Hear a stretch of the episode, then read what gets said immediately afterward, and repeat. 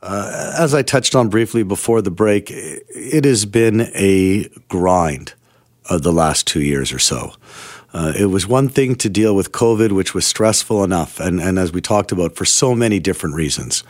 Uh, whether you're worried about uh, you have an elderly parent or you're an elderly person yourself and you're worried you have an underlying condition and you're, you're terrified of catching uh, COVID. You have a business and you're worried about whether your business will survive uh, COVID whether you're a student and you're all of a sudden you couldn't wait to go to university and now you're taking all your classes from your parents' uh, home. Uh, stress, stress everywhere. And then as soon as it seems like we're getting a little bit of light at the end of the tunnel, the end of the of the pandemic, uh, we're loosening some rules. Uh, war breaks out in Europe, and whether you have relatives or not, uh, it's hard to escape the devastation and, and the despair that we see every night on our TV screens. It just gets more depressing by the hour and then add to whatever you're dealing with in your nor- in your everyday life. Everyone's got something. Uh, as we said, it, it, could be financial issues, it, it could be relationship issues, uh, it could be uh, myself uh, moving an elderly parent into a long term care facility. That's stressful uh, everything you do is stressful, it seems like. So, how do you survive? How do you cope with everything? Uh, let's hope our uh, next guest can help us out. I believe he can. Uh, Dr. Ganz Ferrance, a registered psychologist, speaker, author, and coach, uh, joins us on the line. doctor, thanks so much for joining us. Hey, thanks so much for having me. Um, I feel like I covered everything there. Like it's a depressing time. It's hard. It's hard not to feel uh, more so than I can remember. And I guess it's all kind of relative. Everyone lives in their own world to some degree, you know. So everyone has their own issues. But it seems like we're sharing a lot of the issues right now. Plus, that's on top of the ones we have individually as well.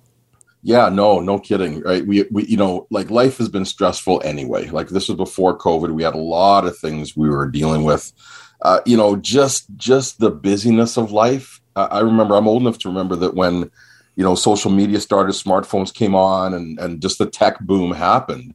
There was this idea that all this technology was supposed to simplify and slow down our lives and make it easier for us. But as we know, it turned out that we just got busier and have you know been almost like on call to the world now because we just have more accessibility and people have more accessibility to us.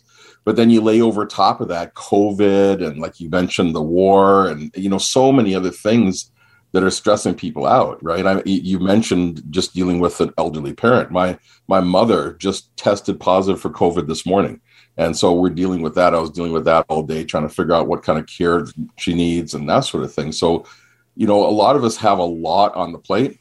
And i was talking to somebody today and we are talking about the idea of cumulative stress. And what that is is you know we tend to think you know you, you go through something you have a sleep you wake up the next day you start fresh. But that's not really the case. You know it does add up after a while. And sometimes well it's like it's like ghostbusters right? You, you stick all the ghosts in the containment field and after a while there's no more room. And then then the ghosts start to leak out and cause all sorts of havoc. So this is this is you know you you nailed it when you said that we've been dealing with a lot for a long time. No, you know it's amazing when you, you, you when you're in the midst of it and you have so much on your head.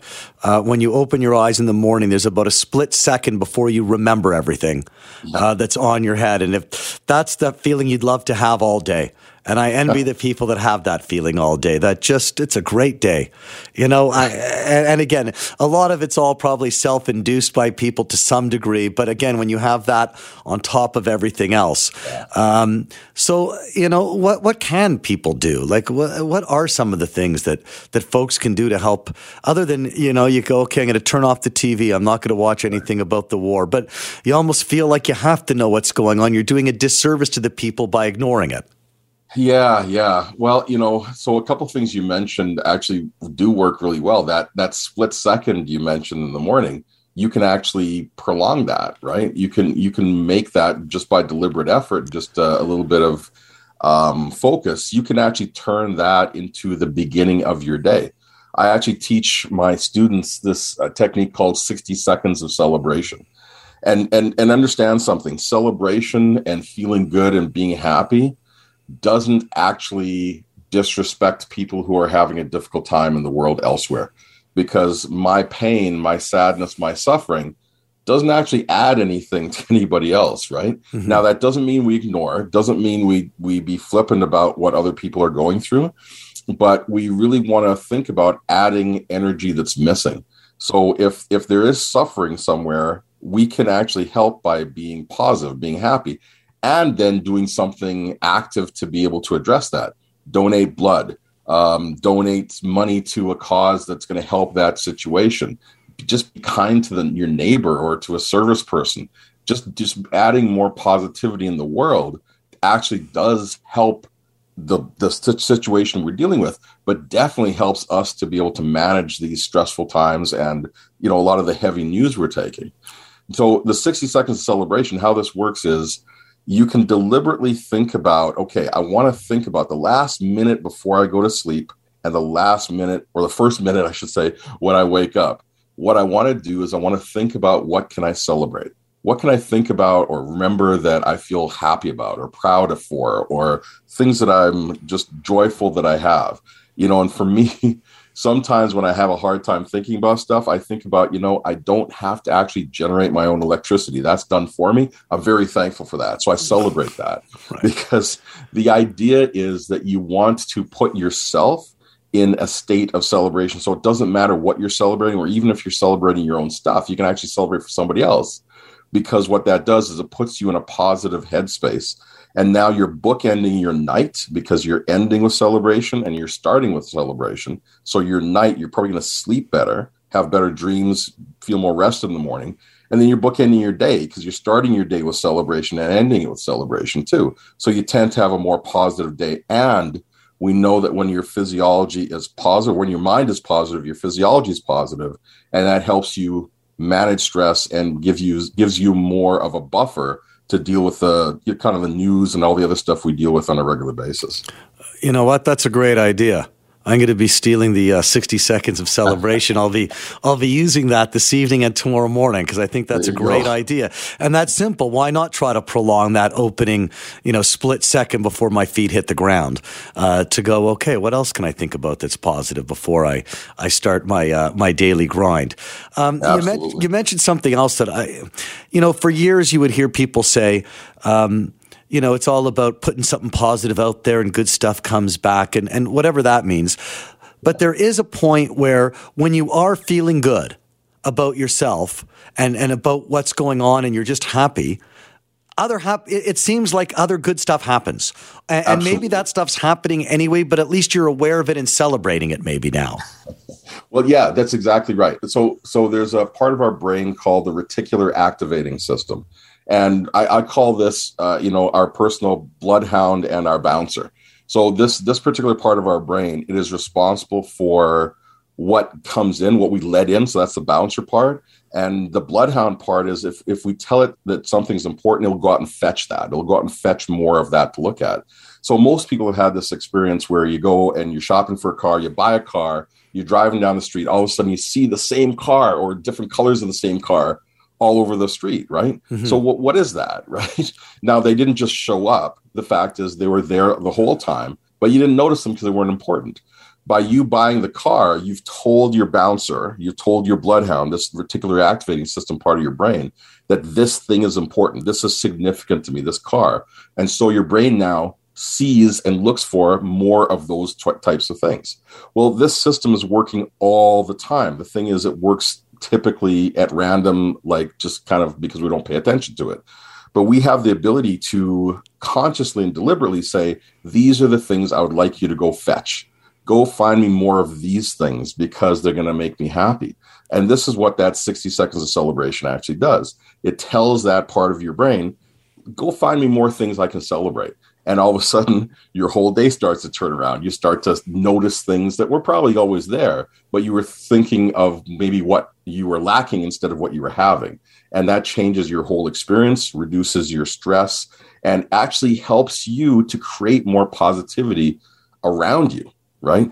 We know that when you are in a state of calm excitement or calm focus we do better. We make better choices. We're easier to be around. Um, we we just feel better and, and, have a better buffer for from stress. And so by by consciously and deliberately putting yourself in that zone more of the time, you get to create this what we call a virtuous cycle. We've all heard of the vicious cycle that pulls you down the, the tubes. There's a virtuous cycle that builds on itself and you feel better and better. And because of that, you see more good and you actually, you know, attract more good or create more good in your life because of your positive attitude. No, and I was just thinking when we say when it rains, it, it must work the other way exactly as you mentioned. Because when we go, uh, well, it rains, it pours. Like once one bad thing happens, all you're doing is dwelling on bad stuff, and that's all you see everywhere you look. You know, some days the you know the problem at the dry cleaners doesn't bother you. Some days it's no big deal. But on a yep. bad day, that's the worst thing that's happened. It just is another nail in the coffin kind of thing it, it's absolutely right. And you know, like um, linguists, the folks that study language, they they say in North America or the English language, let's say, that we have four times the number of words for negative experiences as we do for positive experiences. Right, four times. So because we think in ter- in words, we, we're generally thinking four times more negative than we are positive. So if you just start to skew that number slightly, if you only go three to one or two to one if you can get there. You're going to have a way better experience of life. And you know I, I, talk to my the folks when i'm doing presentations and stuff i talk about you know filling your happy bank.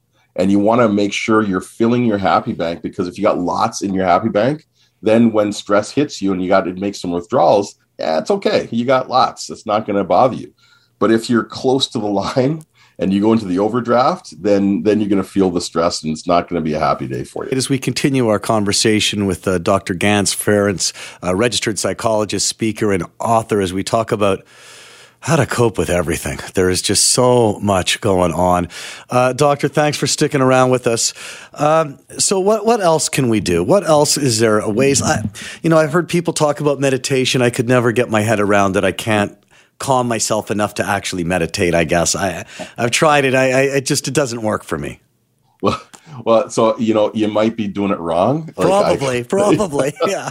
like, well, the truth the truth is, I mean, it, it actually it's a very common misconception. The idea is you got to calm your mind in order to meditate, right? And the the idea of meditation is actually to it, it's a tool to help you feel more calm, but not necessarily calm your mind. It's really about helping you to have sharp focus. So it's not really quieting your mind or emptying your mind. It's just being able to focus on one thing instead of having it go all over the place at random. And so, so meditation actually really works very well. But you know, for a lot of people, it's very difficult. I know when I first started, 10 seconds was just I couldn't do it. It's like, ah, I'm going crazy, you know. And after a while, you, you got to put put in the time. But you know, after a while, I was able to do it for 20 minutes, 30 minutes, right? Right. But you know, if you don't want to do meditation like by yourself, there's lots of great apps out there. There's Headspace, there's Calm, there's a lot of different apps that you can use. But even just being mindful, just being just paying attention to your experiences as you're having them, that is an actual form of meditation. It's a, it's it's just being able to focus your mind on what you're experiencing. So you're taking your shower, you can actually feel the soap. You can smell the shampoo. You can feel the warmth of the water. When you're walking outside right now i'm in edmonton and we're getting all the snow that's happening. And so you know when you're walking outside you can feel the crispness of the air. You can hear the snow under your feet. Just by paying attention to your senses coming to your senses so to speak you actually start to focus in and it shuts out all the other noise that we typically have running at random in our brains that kind of makes us feel squirrely and like we can't control ourselves right? And so just just even looking at doing something like that is a great way to manage stress and to help you undo some of the stuff that comes at us every day from you know just the world and the media and all the stuff that we've had to deal with with covid. You know I, i'm interested. You, you mentioned something. How much uh, can a distraction help? In a sense, you know, people talk about uh, sports being a great distraction, and maybe, you know, I love baseball, so you know what? For at least a couple hours, I can listen to the ball game on the, and I tend to listen on the radio more than watch it on TV. I enjoy closing my eyes and kind of picturing it. Kind of helps yeah. me forget about everything else, even if it's short lived. Uh, that seems to be very helpful. Is distracting yourself a a good way to cope? Yes, absolutely. Especially when you're doing it consciously and deliberately. Like when you're when you're looking for one thing you can focus on, especially something that makes you feel happy, brings you that joy, or like holds your interest, like a like a ball game or whatever it might be, or a good movie or a good book. Um, you know, we we tend to underestimate the power and the importance of I would say um, prioritizing our well-being and our happiness.